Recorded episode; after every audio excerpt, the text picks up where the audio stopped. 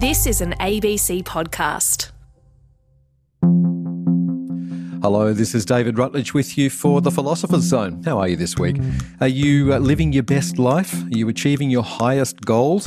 A lot of ethical philosophy addresses itself to the question of how to live the best possible life. If you think of Aristotle's virtue ethics, Kant's uncompromising moral imperatives, the egalitarian vision of Karl Marx, the thing that unites these very disparate thinkers is a desire for greatness. And we see the valorization of a certain kind of greatness everywhere around us today. Elite athletes and CEOs and political leaders and billionaires, they all enjoy immense status purely by virtue of the fact that they've done incredibly well in a particular field. And, you know, nobody's arguing that we should instead create a culture of mediocrity. But my guest this week is wondering if, when we pay immense respect to the greatness of a few, we forget about the goodness of the many and all the ways in which the success of hugely successful people depends on the hard work and often the sacrifice of the moderately successful people, the underprivileged and the poor. His name is Avram Alpert. He's currently a research fellow at the New Institute in Hamburg, Germany, and he's the author of a wonderful new book titled The Good Enough Life. I had a vision of the world, and that vision of the world was, I think, relatively standard, straightforward, that we lived in something like a meritocracy. It wasn't perfect, but the idea was that you you found what you were good at and you pursued it to your best. And if you really pursued it to your best, you know, we would be able to meaningfully reward that. And if we couldn't meaningfully reward that, you know, we would live in a society that would make it kind of decent and, and okay for, for everyone who had whatever other kinds of talents or dispositions.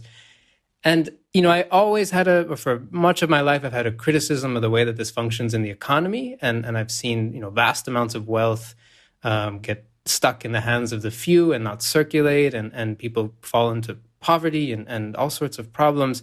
But I did think that maybe this would be kind of true in, in culture or in writing or in other parts of life. And once I entered the world, I just found very quickly that none of this was true that the ways in which we reward people and the kind of work that they do has so much more to do with luck uh, and with networks and that if you do fall off or you don't you know find your particular passion or ability you very quickly fall through the cracks. And that this worldview this idea of kind of being the best finding the best supporting the best as much as it makes sense uh, abstractly it almost necessarily or really necessarily creates a set of divisions with society, within society uh, and produces a kind of permanent uh, underclass or a set of underdevelopment, and that we just don't need to go about things this way. Uh, because even in this system where we're supposedly finding and rewarding the best, we're not, we, we aren't actually doing that. Uh, we're often kind of finding the people again who are the luckiest or who are the best networkers or uh, who are in the right place at the right time. Uh, sometimes, of course, people do have talents and they get rewarded for them, but so much more people are not. And so much more people who are just decent, ordinary, caring human beings aren't able to find their place. And so I wanted to think what would a world look like that wasn't about finding the best, being the best, rewarding the best, but really was about appreciating the complexity, the meaning, the depth uh, of all of us. And I found this phrase in Donald Winnicott, in the psychoanalyst. He, he talks about this idea of uh, being a good enough parent.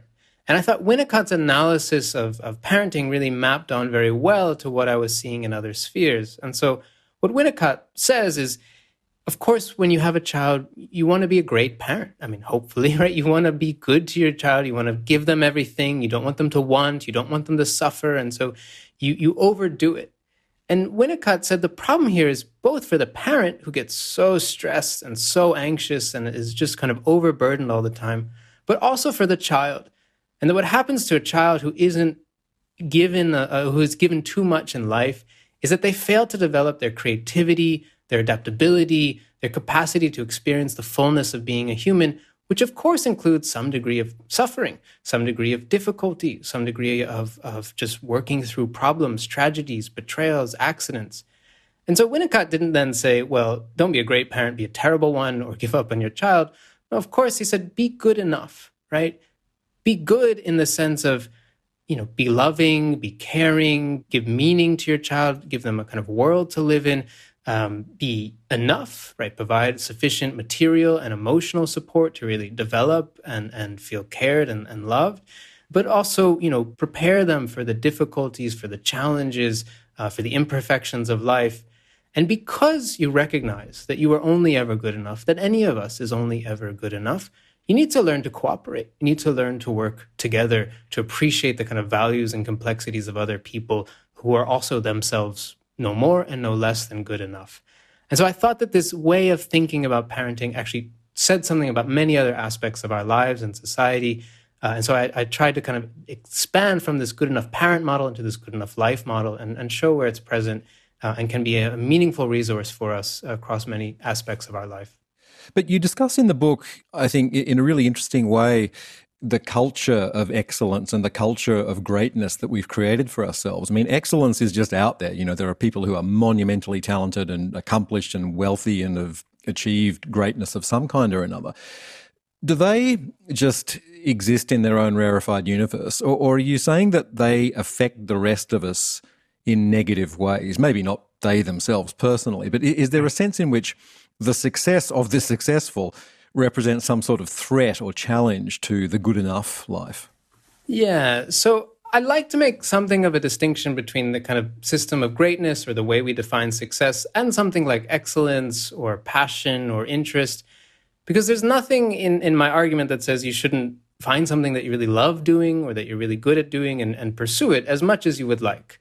You know, always sort of acknowledging that if you're playing basketball all the time or you're writing all the time, you might be missing out on other things like being a good friend or being a good parent. So you need some sort of balance in life. But the concern that I have with, with success is, is that it does, in fact, affect all of us. And one sort of simple way to understand this is the way that we, we measure something like intelligence.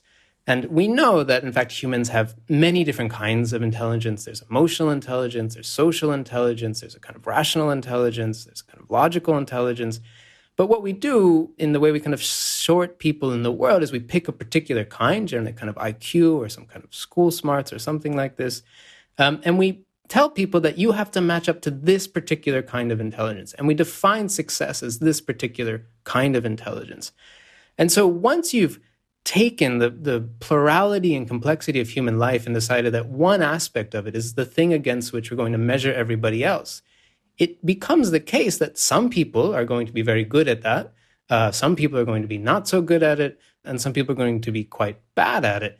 Um, so you'll get something like a bell curve, or you'll get a sloped graph kind of showing a particular direction. But in fact, what you've done is to kind of erase all the other interesting, complex things about these people, their different kinds of intelligences, their different ways of being. And so if we define success as being at the top of this curve or you know being at the end of the bell curve, we are creating a system which everyone else is being forced to measure themselves against this particular way of thinking about things. So it's not so much for me that, uh, again, excellence is a problem or passion or pursuit is a problem, but that we, in fact, inhibit so many people from pursuing their passions or what they're interested or excited about because it may not match up with the metrics that we we have as a society. So what I'd like to do is instead of thinking about success as being the best in a particular thing as a successful world, right, a successful society would be one in which we really could develop the passions, the complexities, the interests, the fullness of, of all humans. And so that would be more my concern again is less the excellent side of it than it is how we define the success part of it. I'd like to talk a bit about elite level sport, where you have this strict binary of winners and losers, and the, the pursuit of excellence of, of a of a, a very focused kind to the exclusion of everything else. It's, it's sort of relentless and completely uncompromising. And I wonder if you think professional sport is a reflection of the kind of problem that you're identifying here, or if it's also in some sense part of a feedback loop where it, it reinforces and aggravates the problem.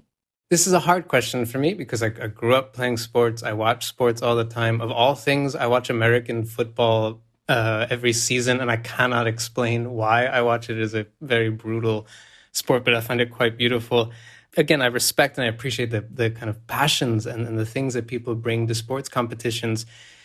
What concerns me um, about it is that, again, when you think about a sports club, uh, what goes into it. And, and I, I, apologize, I know less about the kind of Australian side of it, but on the US side, you often have a lot of public funding uh, that goes into the building of the stadium. Uh, but not just the building of the stadium, of course, but the roads and the electric grid. Um, you have then all the the people that work there, um, the concession workers who, especially during COVID, right, were the ones who really suffered when sporting events were shut down. The players didn't, the owners didn't. Um, I mean, most most of the kind of high level ones, at least. You know, you have all the trainers, all the coaches, all the people that clean the stadium. You have all these people that make what we see possible. And when you look at sports, you don't actually see this, right? You kind of wind up focusing only on the competition, who wins, who loses.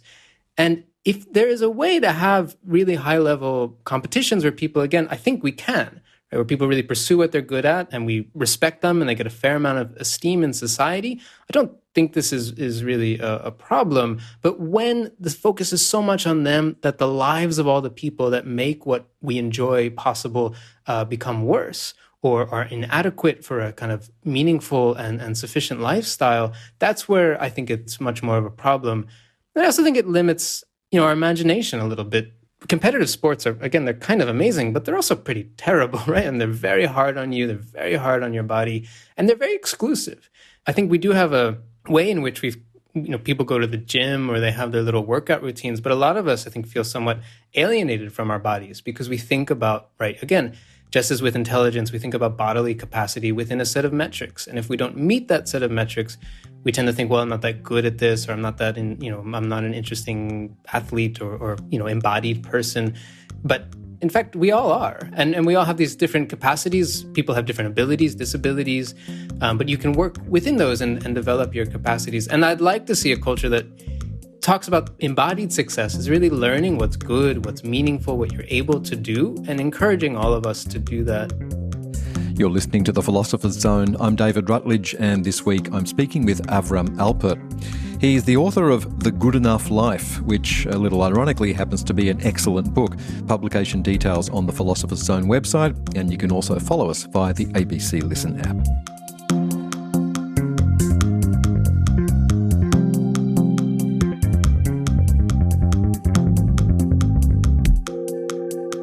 What about competition outside of a sport, right? The, the world of business and employment where meritocracy is supposedly the name of the game. What are your thoughts on competition in general, which we're told brings out the best in us?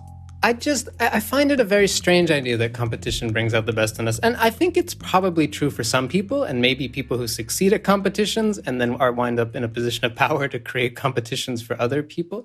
I mean, there's some degree of people who maybe want to do something that they're not particularly good at, and and you know, in a society, I think that's good enough and supports them. They wouldn't have to pursue this or worry too much about it, but maybe then we wind up at the end of the day. There's 15 really talented people uh, and they're all competing for you know three or four available jobs. What that competition does is to effectively take these 15 people and say, 12 of you or so, uh, we're going to give up on your talent. We don't want it, right? You are as good as anyone else here, but we're going to pick one of these people because we like them a little better or they have a different mentor or we know them from the network or you know we think they'll be a little better at the end of the day but this is an exclusion of talent it's not an inclusion. It's not actually bringing out something better. It's saying, let's get rid of this.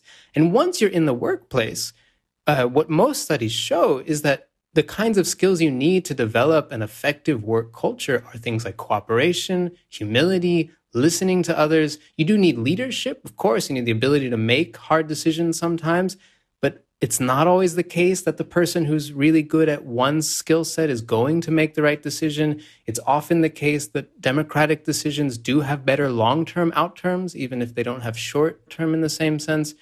So I don't find this like a particularly logical way of thinking about how we can flourish uh, as a society. And so I think, you know, not just me ethically, but I think also kind of practically, there are other ways of thinking about how to bring more people in.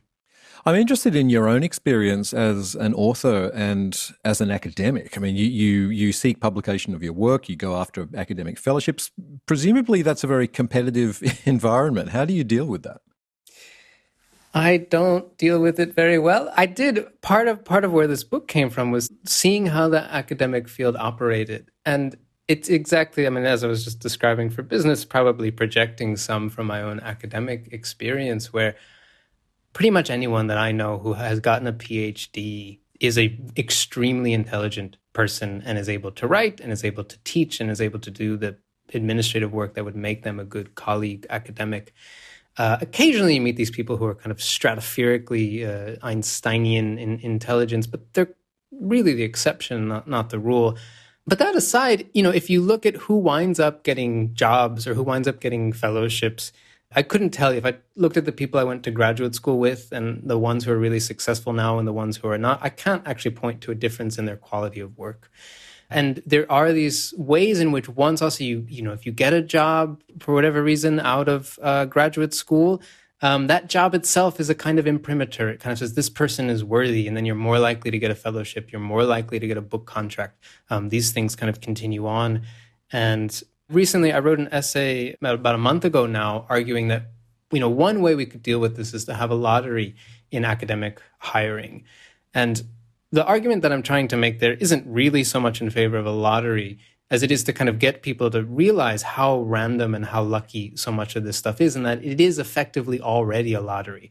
So if we if we institute the lottery and you know let's and i don't mean a lottery a random one. I mean a lottery of people you know let's say we cut down to 10 or so qualified applicants out of those we really don't know who's going to be the best writer. Probably they're all going to be really decent. Let's pick from that group. And you know that way you at least cut down on the the hubris right? You kind of increase people's humility and the people who don't get in are able to then say well it wasn't because i wasn't good enough. It was just because this, this is how the lottery system works. And this was actually tried at the university of basel in the 18th century because they wound up having this kind of nepotism problem and i think it i can't remember the number now but it was something like 40% of the faculty were all family members um, and they didn't know how to break this so they started doing the, the lotteries and what I found as I was researching this article with the, the help of the editor was that this is not so different today, that something like 75% of, of faculty are the children of previous faculty. Not at the same university, it's not quite Basel's situation, but right, having a parent with a PhD is probably the best way to get an academic job. And so I think the lottery system doesn't really solve most of these problems, but it forces us to recognize it. And then maybe once we recognize it, we can start to say, okay, how can we bring more people in? How can we have more cooperative ways of thinking about hiring? How can it not just be a kind of winner take all system? One thing that I find really interesting about your book is the way that it takes on this idea that some people need to be great, and in order for those people to be great, other people need to be consigned to servitude and all the vulnerability and, and misery that goes along with that. Can you flesh that out a bit? Like, where and how do you see that dynamic operating? I think it's essentially this idea that, again, as I was saying a bit earlier, if you have a, a, metric, right, that sort of says this is what talent is, or this is what success is, or this is what we're, we're looking for, um, only so many people are are going to meet that particular metric, and we're going to then create a group of people who, because of their other talents or other abilities, are just never going to be recognized. And obviously, you could have multiple metrics, and there are certain, it's not just that society rewards IQ; it also reserve, you know rewards other kinds of intelligence or other ways of being. But as long as at the end of the day there is a kind of slice that makes it through the rest of us aren't going to. And we need to move away from bell curve models or slope models into these really kind of plural, open ways of thinking. Um, one of the ways that this happens is that we have this is the, the work of a social economist named Fred Hirsch, who wrote a book called The Social Limits to Growth. Uh, it's a very interesting book. It's a bit dense, um, but and, and maybe isn't as well known because of that, but it's I think a really important document. And what Hirsch tries to explain to us is that you know in the world there is the material economy and the positional economy. And in a let's say in a theoretical no one's quite managed this but right in a theoretical communist world everyone could have more or less the same material quality of life. Uh, but hirsch says the the positional economy the status economy respect attention uh, these kind of things are they're finite. There are social limits to them. So no matter how much we can grow the material economy right? We can't actually pay equal attention to everybody. And, and not everybody can have a leadership position. We can shift this a little bit. We can be aware of it and try to pay more attention to more unknown people, or we can try and, you know, have more rotation in, in leadership positions or, or these kinds of things. But because of that situation, what this necessarily creates is that there, if, if we don't acknowledge it, there's going to be a tightening at, at the top uh, and there's going to be this kind of openness, uh, diffuseness at the bottom, and, and people wind up falling out. So I'm certainly not saying that, that the world cannot. I'm, really, in fact, the opposite. I'm very much advocating for a world that does recognize our plurality, our complexity. Um, but if we're defining people somewhat narrowly and looking for a somewhat narrow strip uh, and ignoring the, the inequalities in the material and the positional economy, this is the, the result, is that we wind up with some people who are extremely successful and, and other people who are left out. As you point out, the good enough life is still going to have problems, right? The, perhaps especially under conditions of modern capitalism. And I want to ask how can someone set their sights on a good enough life when the consequences of modest ambition are potentially very negative? Like if I'm relentlessly focused on the, the hustle and the fight to get ahead, it's not necessarily because my values are askew. It could be because I know that moderate ambition could very easily land me in a life of precarious casual employment. You know, that cycle of working poverty that more and more people are finding themselves in. And by poverty, I, you know, I mean poverty of meaning and fulfillment in, in one's work as well as material poverty. That, that, that's a lot to be expected to resign yourself to, potentially. What are your thoughts there? Someone described this to me the other day as my book was advocating bringing a knife to a gunfight, right? You know, you're telling us to be good enough, but everyone else around us is kind of just still going on. And, and society, whether or not people want to, you're, you're caught up in this. And what I do try to say in the book is that it's not a self help book. And in fact, I take some, some difference from self help books because I think you can find a lot of this, the self help genre that tells you slow down, you know, just kind of be good enough. Don't have too high expectations, relax, go with the flow. And you're not going to win everything, but it's going to be okay. Uh, and the problem with those books is exactly, I mean, I think it's actually generally good advice. Uh, the only problem is that in the world that you're describing, the world that we live in, if you just kind of relax, like it is, it's either a kind of privilege or it's a, a sentence for a really difficult life. And so, what I try to suggest in the book is that look, we need this self-help part of it. We need this way of thinking, this this horizon for our expectations, the kind of world we want to be a part of. But that this does require a political change, and and part of living the good enough life means becoming involved in political work, and in whatever capacity you have. If it's writing, if it's talking to friends, if it's writing a letter to the editor, if it's being involved in a, in a political campaign, community organization, that can help really make being good enough possible, easy, uh, available to more people. There's been uh, in the United States a bit of a wave of unionization post pandemic, and this has many different reasons. Um, but one of them that people have been writing about, not not to make these particular people the heroes of their story, they're certainly not, but there are people who are actively kind of what's called downwardly mobile. Uh, they're the American lexicon is SALTs. I, I, don't know if that's an international term, but they are joining purposefully low wage work, working at a Starbucks or an Amazon warehouse in order to help the unionization efforts. Uh, and this is, you know, so there was an article in the New York Times about a Rhodes Scholar who was doing this. There was a piece in uh, the Boston Review discussing, you know, various people who've been involved in this effort. And this is the kind of thing where people are, are saying, I'm going to not just try and live my, you know, what most of uh, us academics do, and I'm going to kind of care about inequality, but I'm still going to pursue my writing and live my kind of, you know, uh, middle class life. They're really engaging with this other life and, and living it, and in so doing, really trying to, to bring it up and, and transform it. And so I think it's it's true. You know, you do have to recognize that th- these kinds of decisions uh, they may wind up putting you in worse situations. I think it's also true. Look, and this has to be recognized, and I think everyone recognizes it if you are a Rhodes Scholar working at Starbucks and you change your mind, you can go about doing something else relatively easily. It is, it is not the same. Uh, but we do need, I think, these kind of forms of solidarity, uh, what was used to be called kind of class traders, you know, who'd really kind of cross over and say, I will put my life here with you and I will try to lift us up together. And I, I am tremendously um, impressed by the, the kind of bravery and capacity to do that. One thing that the COVID pandemic did w- was that it drew attention to a sector of society that many of us perhaps hadn't noticed before. And that's, that's the people in the service and the hospitality sector and the healthcare industry, just delivering the food or driving the trucks that bring the food to the shops or looking after our elderly relatives. And I know that for you, that moment represented some sort of hope for the emergence of a more egalitarian consciousness in society at large. Tell me about that hope and, and whether or not you still have it. Yeah, I started writing this book in the midst, it was March 2020. I was in New York City.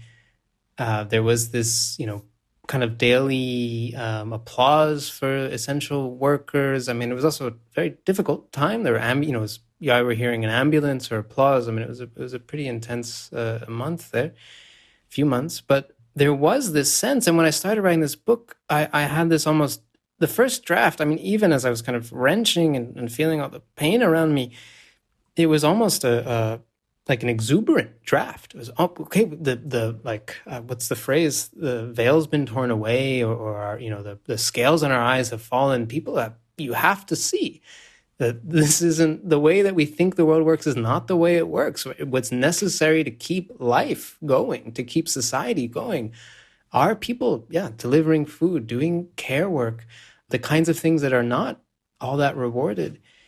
And I remember there was a, I think it's, it's some months later at Davos, Mark Benioff, who's the CEO of uh, Salesforce, a cloud company, makes this just I, in, remarkable claim that the heroes of the pandemic were the CEOs. You know, everyone out there is applauding the workers, but really it was the CEOs who were doing the logistics and, and getting the masks in the right place. And I, am not saying that these logistics were, were unimportant, but it was just this even at the moment when we were really finally recognizing something, the fact that someone had to say, no, no, but we're, we're really the hero. Like we're, we're the ones. It was just remarkable. And the fact that I started writing then did mark this book. I think the book had originally maybe a bit more of a, I was going to go a bit deeper into some of philosophical aspects and talk a little bit more about the complexity of um, life and the kind of uh, get more into the psychoanalysis of it and the kind of fantasies of the mind and the ordinary person and, and how rich and, and, interesting all of our lives were. And it became a slightly more political book than I than I'd originally intended because I, was, I, felt like I was riding this wave.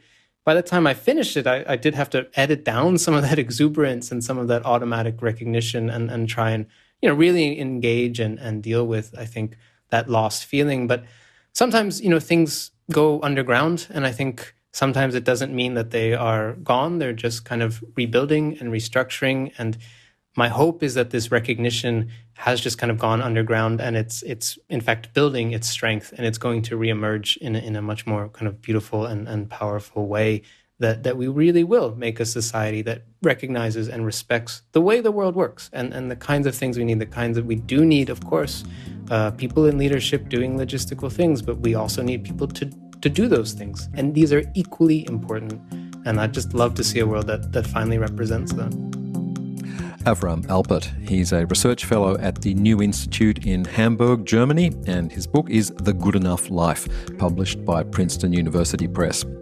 And this has been The Philosopher's Zone. You can follow us via the ABC Listen app, and that's where you can also find an extensive archive of all of our past programs for streaming and download. Get into that. I'm David Rutledge, lurking on Twitter at David P Zone, and I hope you can join me again next week. Bye for now.